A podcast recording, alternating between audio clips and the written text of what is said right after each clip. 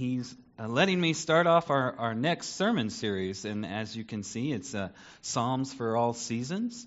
And uh, and and the idea is is that uh, the Psalms can shape our prayer life, and and they're for us at all times of life. You know, uh, we often see the Psalms as worship, and they are. Um, but but uh, when you really think about what worship is and what prayer is, uh, you know, worship is the glorifying of God, the magnifying of His name, uh, proclaiming it to others, and and uh, um, there's personal worship. You need to glorify God in your own life and magnify God's name in your, your own life and, and proclaim Him to yourself through the Word. And, uh, and of course, uh, that just bleeds into prayer as you're, as you're talking to God, as you're pouring your heart out to Him. And, and definitely, I, I, I just love the Psalms because the psalmists do just that. Uh, many of the prophets do that. Uh, in fact, the biblical writers are very honest uh, in, in, their, their giving of the word. And, and sometimes they just share their problems with God and, and, and, and pour their heart out to Him. And I want to encourage us to do the same. And so this series is a psalm for all seasons. And so today we're going to be looking at Psalm 73. And uh, just kind of the theme of the psalm is uh, uh envy and and uh, which kind of leads to bitterness. And so we're going to start on a, a, a negative note, uh, but uh, next week uh, it'll be Psalm 111 if you want to read ahead, and, and that's for Thanksgiving. So we'll switch to positive there, and and it's true. Uh, we can we can pour our heart out at all times. In fact, God wants us to. Um, he he wants to be there for us, and He is. And uh, when it feels like He's not, it, it's just a feeling, and we need to rebuke that because He is. And so uh, um, you can turn to Psalm 73, and, and we'll stand and, and, read that psalm in a moment. It's a psalm of Asaph. And, and uh, you know, I was studying the psalm at first, and, and I, was, I knew in the back of my head, I was like, I need to figure out who this Asaph guy is, you know, uh, and, and uh, kind of give a little background there. And, and there's not a whole lot. Uh, you know, he's mentioned in Chronicles. Um, and it turns out he was one of three chief musicians of David. And uh, and uh, he, but he's not mentioned until Chronicles. So the first time David's uh, life is, is is recounted, he's not mentioned there. And I think, you know, as the children of Israel uh, came back from exile and they're retelling their story, uh, uh, reaffirming their identity as God's people. Um, they had all these psalms from Asaph, and they're like, "Who's this Asaph guy?" And they're like, hmm, "Maybe we should kind of include that." I'm, that's just my speculation. Uh, but but that's why he's in Chronicles. He was one of David's chief musicians. There were three. And he's also referred to as a seer at one point, which was another name for prophet and they definitely wrote God's word, God's scripture. And uh, even a little later, there's uh, the sons of Asaph are mentioned, and so we don't know if those are his literal sons or if he started a school and taught others uh, to to worship God and lead worship. Uh, probably both, uh, to be, you know, but we don't know for sure. And so that's all we know about Asaph. And yet, as we dig into this psalm, uh, we're going to see that Asaph went through a really rough journey. Um, he uh, he went down a dark path, and he came out of it because of God. And then he wrote this psalm uh, to praise God. And I think for those who might be in that path as well, or for those who might head down that path. And so um, uh, we'll we'll look at that. And and uh, before we, we mention it, you know, I you know as a young boy I would read comics. Um, uh, my uncle had a bunch of comics I remember, and he got them like at yard sales and stuff. And and I never collected until I became a teenager. And then my best friend had Marvel comics, and I would read his. And then I kind of got the bug myself. And and uh, Marvel had this comic series called What If and and they'd, they'd be like, well, what if one little key factor were different?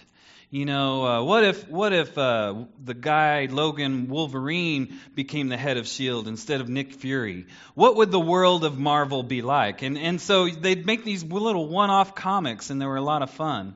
And uh, you know, and and really, I was thinking the heart of any good fiction is what if. You think, what if? You know, what if with two families who'd been feuding and hate each other's guts, and a child from each one falls in love with each other?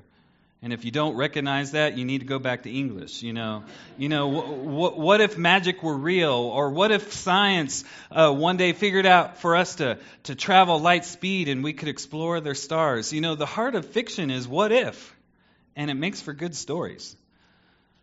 But when we start playing what if with our own lives, that that starts to head down a dangerous path. And and then we start comparing ourselves to others, which is kind of the, the heart of what if. We look at others, and, and I, I think, I think the Bible uh, really encourages us not to do that.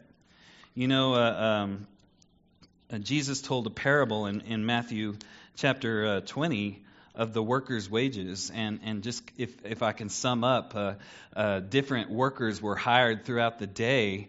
And uh, some workers were hired at the beginning of the day, some in the middle, and some at the very last hour. And then it came time to pay everyone their day's wages. And, and he paid the ones that got there last first. And he gave them a full day's wage. And so the workers that were there all day long were like, all right those guys only worked an hour and they get a full day's wage? What are we going to get? And they got a full day's wage. And the reality is, it's not about other people, it's about us and God. And, and, and looking at the big picture, it, it, when, we, when we focus on others, it leads us a, a, down a dark path, but, but that's where Asaph went. And thankfully, he did not write this psalm until God had led him out of that path. And, and that's what we're going to see today. So if you'll stand with me, uh, we're going to read Psalm 73. Truly, God is good to Israel, to those who are pure in heart. But as for me, my feet had almost stumbled, my steps had nearly slipped, for I was envious of the arrogant when I saw the prosperity of the wicked. For they have no pangs until death, their bodies are fat and sleek. They are not in trouble as others are, they are not stricken like the rest of mankind. Therefore, pride is their necklace, violence covers them as a garment. Their eyes swell out through fatness, their heart overflows with follies. They scoff and speak with malice. Loftily they threaten oppression. They set their mouths against the heavens, therefore, oh, and their tongues strut through the earth.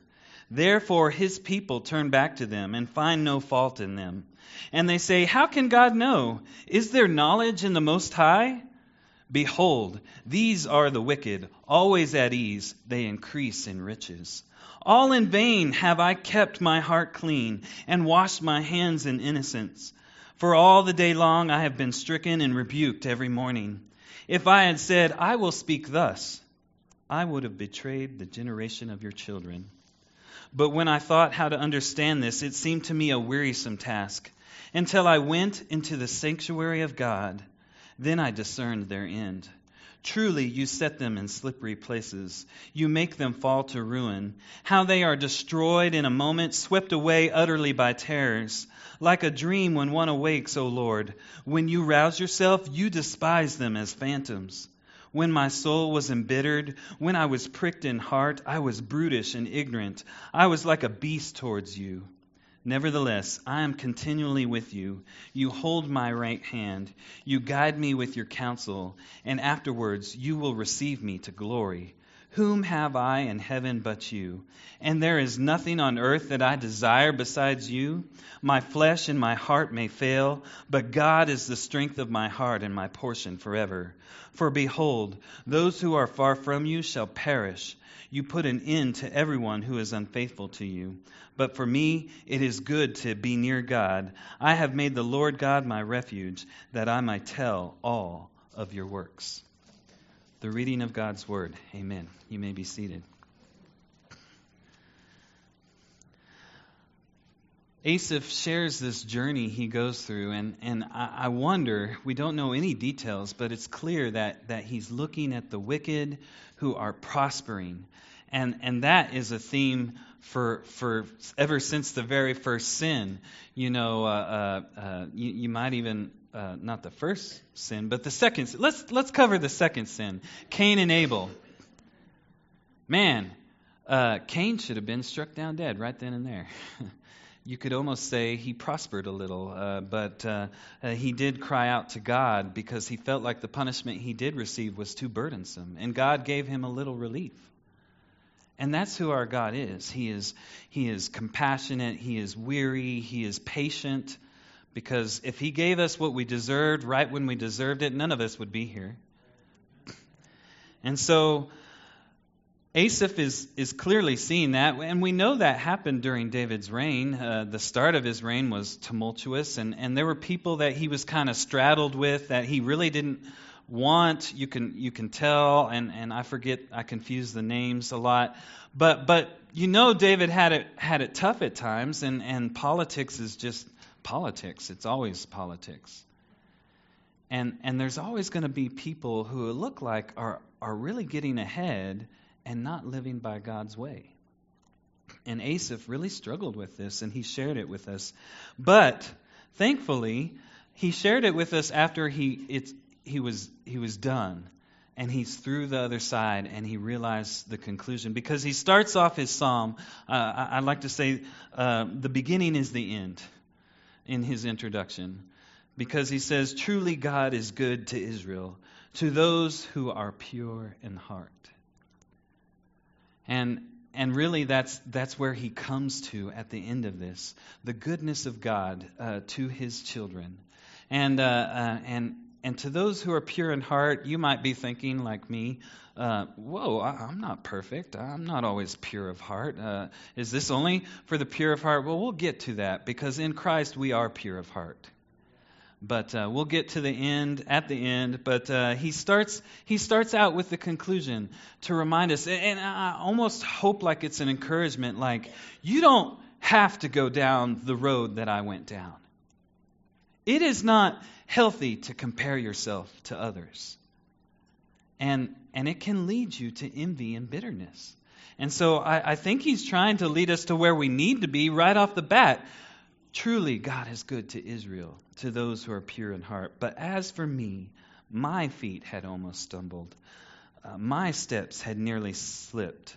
And, and so I feel like he's saying, I, I came up right to the edge. I was about to throw in the towel and give up on my faith. And I was really close. And, uh, and so I think he's trying to encourage us, if, if maybe we've already headed down this path. Uh, this is where we need to go. And I think he's definitely trying to encourage us you don't have to go there.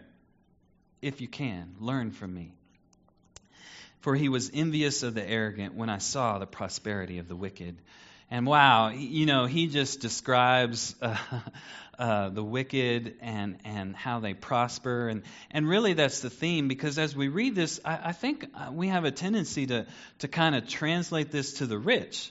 But this is the wicked who are prospering through their wickedness. And, and, and we, we see that all the time. There, there are people even today that, that for the gain of money are, are making countless others suffer. That is not God's way.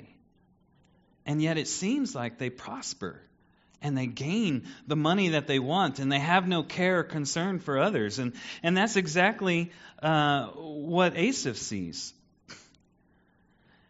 And after the problem, he describes in verse 4 through 15 the prosperity of the wicked in quite great detail. And, and, uh, and, and we see in, in verses 4 through 9 the fat and the sleek. I, I love, I love that phrase.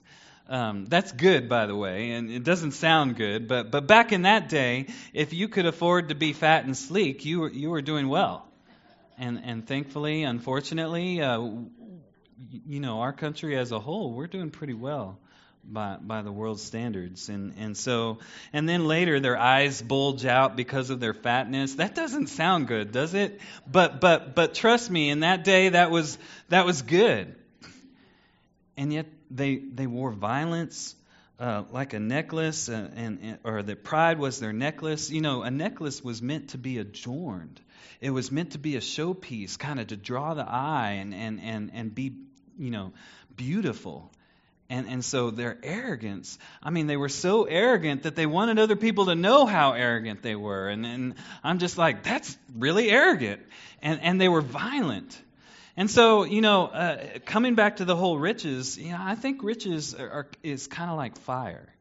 You know, it can be used for good. It's it's neither evil or bad, but it can get out of control. A fire can cause a, a forest fire. And and the, in Corinthians, Paul says, "Not many of you were rich." And Jesus himself said, you know, it's hard for a rich man to enter the kingdom of heaven. I think riches are like fire. Not not many of us can handle it, but there are some. And so we shouldn't assume just because someone's rich that they're automatically like this. Uh, we should we should uh, look at people's fruit. We'll look at their life. Are they arrogant? Are they uh, uh violent? Do they have no cares for other people in the world?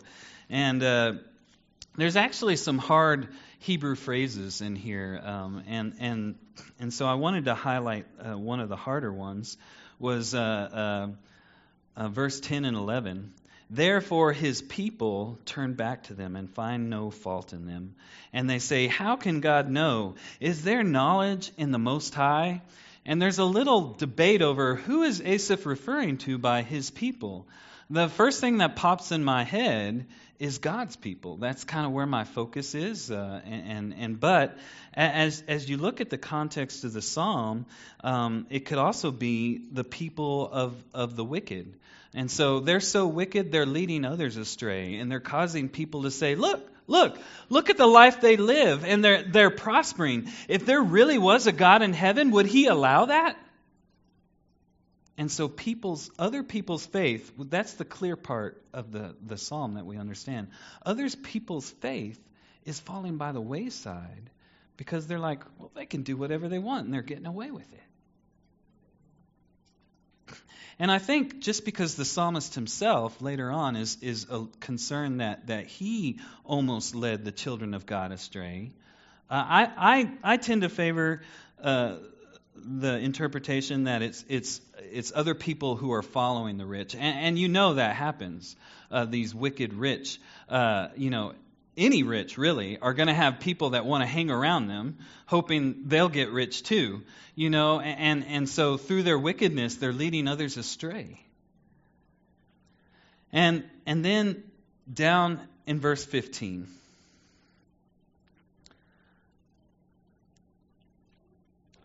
we have 12 through 15 a dangerous road leads to a dangerous place this is the point at which he almost stumbles.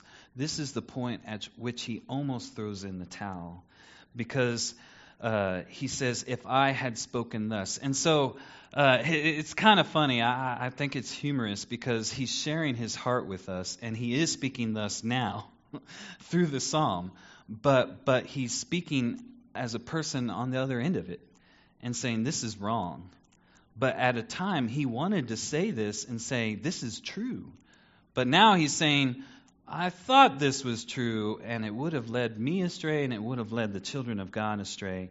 And he wanted to say, Behold, the wicked are always at ease. They increase in riches. All in vain I have kept my heart clean and washed my hands in innocence. Following God was pointless, was useless. Look, they prosper and I don't. What's the point of following God? He wanted to say that, but he didn't. Not until he could say, it's not pointless, it's not useless. This is what we need to do, and it's worthwhile. You know, and you see this all throughout the Bible. The, the Hebrews 11, the roll call of faith.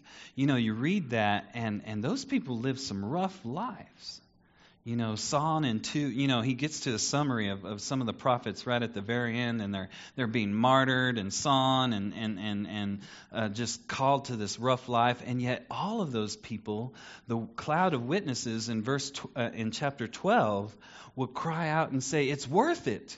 We we testify it's worth it that God is great, and you should too.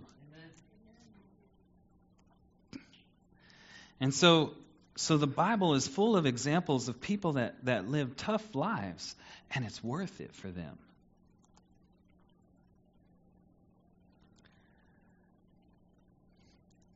And he didn't want to speak that way. He knew that it was wrong, and he didn't. But now he's, he's on the other end and he wants to share with us. And, and so then we get to the solution. And, and really, man, this is the key phrase, uh, verse 16 and 17. But when I thought how to understand this, it seemed to me a wearisome task. If you just stop there, he's right. On our own, if we get stuck down this road of, of comparing ourselves to others, of, of, of envy and bitterness, and on our own, it will be a wearisome task. We will be lost. We will forsake things. But the sentence doesn't end there until I went into the sanctuary of God. Then I discerned their end. God is the solution. God's house is the place where we can find solace. That's why Jesus was so upset when he, he cleared out the temple, because that's where people were supposed to find uh, solace. We're supposed to find God. We're supposed to find comfort and peace and renewal from their sins, and yet they were being taken advantage of. And Jesus knew that, that we're supposed to go to God. And, and, and, when we go to God, God helps us to see the big picture. And, and just kind of subtly there, he doesn't really expand on it, but it's the sanctuary of God. The whole idea is that, that we come together as God's people. You know, uh, the Lone Ranger Christian may or may not make it. you know, he's got God, and, and that's the thing you need most. That's what you need. You need the Holy Spirit. But God doesn't call us uh, to, to individual faith with Him, God calls us to a family. God calls us to be brothers and sisters in Christ, uh, brother uh, with Christ, and, and, and, a family and, and children of God. And we're not supposed to go it alone. In fact, you see, Jesus, when he sent out the disciples, it was always in twos. And when Paul would go on mission, he was almost always with people. And we see a clear, consistent pattern of we're not meant to do this alone. And first and foremost, we're supposed to have God. And second, we're supposed to have each other. And, and that's why the author of Hebrews can say, do not neglect the assembly with one another as some are in the habit of doing. Because if you go down this road and you have God, you won't be forsaken, but you might get lost. But if you go down this road and you have your brothers and sisters, at the very least, that can hug you, that can comfort you, that can be with you, like Job's friends should have done and never opened their mouth. and that's what we're meant to do for each other. Jesus said, By this will the world know that you are my disciples, by your love for one another. So the solution is to go to God to go to his sanctuary, to be among his people. I remember when I was 30 uh, ish and still single. And, uh, you know, uh, I, I, guess I had a, a single midlife crisis because I, I was angry at God and I didn't even realize it. But I kept staying with God and I kept going to church. And then when I turned 31, it's like God just washed me over with healing because I didn't even realize I was angry with him. And I realized I was. I was like, I'm 30, 31 now, and, and, and I don't have a wife. I don't have a career. I don't have anything that I thought I would have. What gives, God? But he loved me all the same. And, and he brought me back to himself and, and, and, and it, was, it was while I was worshiping when, when I came to this realization that I was angry, but how much God loved me. And his plan was better. And, and trust me, now that I've been through it, now that I am married and I have children and, and, and uh, I have a career, and, uh, uh, you know, I, I wouldn't go back in time and play the what if game. I wouldn't give it up for anything. And so then he describes the end of the wicked in 18 through 20. And, and really, I think when we go down these dark paths, and, and I think it's bigger than, than envy and bitterness, uh, any dark path that we might get caught up in, I think just a general trend is, is we tend to just focus on that negative thing. And we don't look at the big picture. And when we go to God and we go to Him in His house among His people, that, that, that just helps us to see the big picture of how truly blessed we are. And, and, and really, the end uh, of people. You know, uh, if, if you didn't have God and at the end of your life, wouldn't you give, give everything you owned for eternity? I mean, if it came to the end of your life, how many deathbed conversions have there been? And I don't know if they're real or not. I, would like to believe they're real. But, but wouldn't you give it all up at that point? It makes sense then. I'm, you know, I'm about to die. This world has nothing to offer. I, I want to be in heaven. It might be too late then. Who knows? Uh, why, why take that risk? And, and really, you know, that's coming from an immature point of view. We'll get to that in a second. Uh, uh, but if, if, if you knew how good it, it is to be a child of God, you wouldn't put it off. But you can't know that until you become a child of God. And so that's our job as his children to help people understand that, to help people know that. Yes, there are great uh, rewards in eternity and we need to see the big picture, and it should shape our present reality. But there are blessings of knowing God today, right now. Don't put it off. Amen.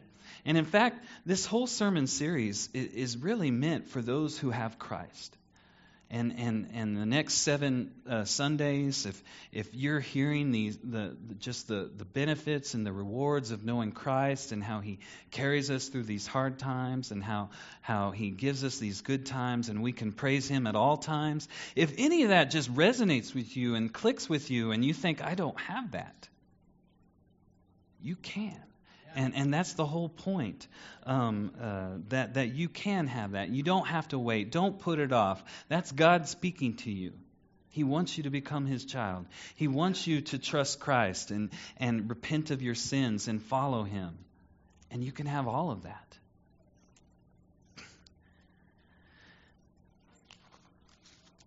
And so the wicked will come to a horrible end, whether in this life or the next. You know, some of them prosper right up until their death. I'll, I'll just be honest with you. You know, some of them uh, meet the horrible results of their sinful life in this life. And we can see that and we can point to it and say, yeah, you know, the kind of life they led led to this destruction. But some of them prosper right up until their death. But that's not the whole picture. And that's what the psalmist is trying to remind us of and say, uh, Truly, you set them in slippery places. Verse 18. You make them fall to ruin. How they are destroyed in a moment, swept away utterly by terrors. Like a dream when one awakes, O Lord. When you rouse yourself, you despise them as phantoms. And uh, the psalmist isn't saying that God's asleep, but, but when, it, when God's timing comes, it comes suddenly and, and, and without warning. In fact, Jesus warns, the, warns us that when I come again, I'm going to come suddenly and without warning, and it's going to catch some people off guard. So, on God's side, He comes at the exact same time. But on our side, sometimes it looks like God's delaying. And that's another temptation of us to say. And, and Peter dealt with that. You know, God is not slow as some count slowness, but He wants all to come to repentance. I'm kind of paraphrasing there. But, but God's timing is perfect. And when He comes, they're going to wish they could give up all their wealth, all their ill gotten gain, and it'll be too late. And he even he even says I was brutish and ignorant when, when I was really wrestling with this, when I was struggling with this on my own. I was like a beast. And that's you, you know, I, have I've grown to understand that's like one of the worst uh, things in the Bible because a beast doesn't know right from wrong. A beast is just a beast. And, and, you know, that's why Nebuchadnezzar was struck down like a beast to eat grass for a while. That was like just a, a cruel judgment in front of the whole world. And, and he couldn't even be a human for a time. And he was saying, I was like that. I, I got so caught up in this dangerous path and these dark thoughts Nevertheless, I love verse 23 I am continually with me. You hold my right hand. God is faithful. He does not forsake his children. Never will he leave us nor forsake us. And, and, and the same thing is Asaph's testimony. Even though he was ignorant and brutish like a beast, God held his hand. He didn't feel it. Uh, uh, you know, again, little honesty moment. There are times when you can't feel it, but our feelings lie to us. And we need to rebuke it with God's truth, with God's scripture. You guide me with counsel, and afterwards you will receive me to glory. Whom have I in heaven but you? And there is nothing on this earth that I desire besides you. When you look at the big picture, would you really give up anything? Would you really give up God for anything in this world? No. No, we wouldn't. My flesh and my heart may fail, but God is, is the strength of my heart and my portion forever. And that's, that's the beauty and that's, that's the promise of his children that we'll live with him forever. Amen. And sometimes uh, we're going to go down these dark paths. Um, we should try to help each other not to, but it happens. And when it does, we should, we should remind each other of the goodness of God. And he kind of recaps it again. In case you weren't listening, in case you didn't see it at the beginning, in case you didn't see it all the way along, in case you didn't see it in my conclusion, let me recap for you. For behold, those who are far from you will, shall perish. You put an end to everyone who is unfaithful to you. But for me, it is good to be near God. I have made the Lord God my refuge, that I may tell all of your works. And so the, the beginning really was the end. And he wants to help us get to that same place. And so as, as we think about the application, it's all about God. The beginning is the end. And, and perhaps through the wisdom of others, through the experience of the others, and the counsel of others, uh, we might shorten some people's dark, dangerous journey. Or some might learn from this wisdom altogether and avoid it at all. I know if you're like me, you have to learn the hard way. and so that's why we come to God. That's why we come to God together so that we can encourage one another in this. And it's all about God. And then second, it's it's us in relationship to Him. And and I mean that double meaning. you know, it's it's us and him and it's do we know him? This this assurance, this promise only makes sense if we have faith in Jesus Christ. And so we need to relate to God. That's the whole point. We need to be His children. And as His children, we can see the big picture, which should help guide us and carry us through those dark times. And we can thank Him and we can praise Him. And it, should, should turn us uh, to worship because the reality is we get caught up in what we're focused on, we get caught up in a small portion of it, and we forget that God didn't have to create us at all. I think sometimes we, we take God for granted. Oh, He's a creating being. Creation is part of His nature. He did not have to create us. He chose to create us. And that's a lot more powerful. And that's a lot more meaningful. When you say God was forced to create us, and, and how many of us really say that, but sometimes we behave like that, it, it really diminishes God. And then, so on the first hand, He didn't have to create us, and on the second hand, He did not have to redeem us. I mean, I, I tell uh, children and youth this all the time. If I made a robot and it didn't do what it was designed to do, I'd try to redesign it. And if it still didn't do what it was de- designed to do, I'd scrap it. I mean, it's just a robot. And thankfully, God did not treat us like robots. He cherishes us, He loves us, and, and He redeemed us, and He did not have to do that. And in His redemption, as we see the big picture, he didn't have to do what he did in redeeming us. He could have just died for our sin, wiped the slate clean, and said, "Okay, this I, I've given you a second chance. Go off and do good." We'd fail all over again. When we ask Jesus to forgive us and be our Lord and Savior, uh, the Bible teaches that Jesus puts his righteous life upon us. So God doesn't just wipe the slate clean and expect us to be perfect from that point on. He wipes the slate clean and then puts the perfect life of his Son upon us so that we have total righteousness in the face of God. And so, as the psalmist says, truly God is good to Israel, to those who are pure in heart.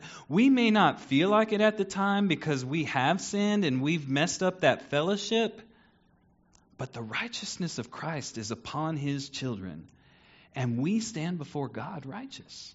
We are saints. We are holy. We need to act like it. And so God doesn't just wipe the slate clean. He doesn't. Uh, he he also puts His righteousness upon us, and and, and He makes us His family. Do we see how enormous this is? He didn't have to make us children of God, co heirs with Christ, brothers and sisters with Jesus, but He did. And some speculate that's what really got Satan's craw or whatever you, you say. That he couldn't stand that. I don't know, but it makes sense. So God God wipes the slate clean. He puts his righteousness upon us and he makes us his children. Amen. That's the big picture. And Jesus says that should be so enormous, the forgiveness that we receive through Christ and, and, and the status that we attain through Christ, that should be so enormous that every other debt that, you know, and by debt I mean bad thing that people do to us, should pale in comparison. And we should just freely give out the grace of God that we re- received ourselves. And and, and back to the parable of the worker of the wages. And, and those people who thought, oh, those guys who worked an hour got a full day's wage. Guess how much we're going to get? I mean, what, what we get, a full day's wage, the grace of God, pales in comparison. And we should just be grateful and fortunate that we made it. That God opened our eyes, that He allowed us to see, and that we responded in faith and it's not about others. That's a dangerous road. And then we do come to others who don't know him. And they're going to fall into two camps. They're going to fall into those who, in their life, having never accepted Jesus Christ, and they have a terrible fate awaiting them. And as we see people who are on that road who have not for, asked for forgiveness of sins, we our response should be pity, not envy. It should be to to pity them and, and, and to share with them. Now, let's face it, a lot of the people, maybe you're thinking of some people who are prospering this very day right now, and we don't have a relationship with them. I don't know anyone like that personally. But but we probably do know some people, even though we're not jealous of them, we do know some people that don't know God, and the same response should be pity. They're headed uh, for damnation, they're headed for eternity separated from God. And, and we should see them as the whole picture. They need to hear Christ. They need to know how much God loves them and that they too have a chance. And there's one last group those people who did prosper through their wickedness, but then realized it and had that deathbed conversion, maybe. You know, uh, they say Constantine. Uh, he, he had some crazy beliefs back then, and, and so they believed that when you got baptized, that washed away all your previous sins, and then at that point, you only had to ask for forgiveness for any sin after baptism. And that's not really what the Bible teaches. And so Constantine says, hmm, you know, I won't get baptized until like right before I die. And that's exactly what he did. Like he's in his deathbed and they lowered, uh, he's on his deathbed and they lowered him, they baptized him. And he, he's like, I'm going to get into heaven under a loophole. I, I wonder if we're going to see. I, I, I don't know where his heart is because it's, it's do you truly repent of your sins? Do you truly ask Jesus to be your Lord and Savior. And I don't know if someone who's trying to, to, to worm their way into heaven really is in the right frame of mind. And why would you risk that? And why would you want to get to heaven saying, Jesus, I lived my entire life except the last two days for myself. Aren't you proud of me? No. Wouldn't it be much better to get to heaven and say, Jesus, when I realized who you were and that I needed you, I repented and I gave the rest of my life to you. And yeah, I messed up from time to time, but I, I, I tried to follow you as best I could, not to earn my salvation. I'm throwing some theology in here. Not, not to, to earn my salvation, but just to be grateful and to live the life you've called me to. Won't that be such a better testimony? And the reality is, uh, as we mature in Christ, we see that as a really immature thought that, oh, I can live my life for myself and then at the last minute get saved. That's really immature and really dangerous. And I think those of us who are mature see that for its immaturity and how little we would have to give to God and how little we would really be showing our love to God and how much joy uh, that we've recognized through suffering, through trial, that God has carried us through again and again? Would Asaph, uh, if he had the chance to go back and not go on this dark journey, would he take it? I don't think so. I, I don't look forward to trials.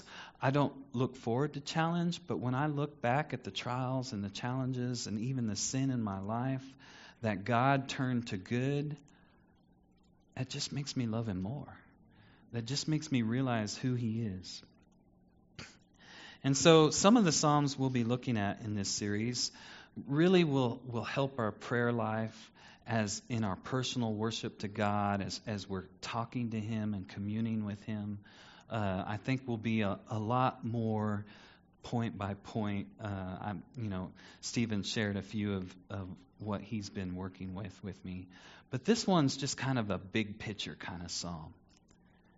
And, and if it does nothing more than lead you back to the beginning, truly God is good to Israel. That's us. To those who are pure in heart. And if you understand the meaning of that one point, you can pour your heart out to God, even when it looks like others are getting ahead by the evil that they do. And, and I want to encourage us to do the same our, our prayer bleeds into worship, and our worship bleeds into prayer. And, and the solution is to go to God, go to Him in His house among His people. And it, if you don't have someone that you can share what you're struggling with, you need that. You know, I, you know, we're not all meant to get up and share, pour our heart out of every last evil thought before the congregation. But you need a brother or sister that you can share what you're struggling with. And uh, you know, there's there's no formula. We can't we can't make that. We can't force that to happen. You've got to desire it. You've got to pray for it, and and and just ask God, Lord, I need someone like that. I need someone that I can share my spiritual struggles with, that can encourage me through through prayer and through Your Word, and that I can do the same for them. And that's what we try to uh, foster in the grow groups. You know, Sunday school has has more personal connection, more accountability. Grow groups even more so, and then accountability partners even more so. Jesus had three of his apostles that, that we call the inner circle. Even Jesus had those he was a little bit closer to. And we all need that too. So let's pray.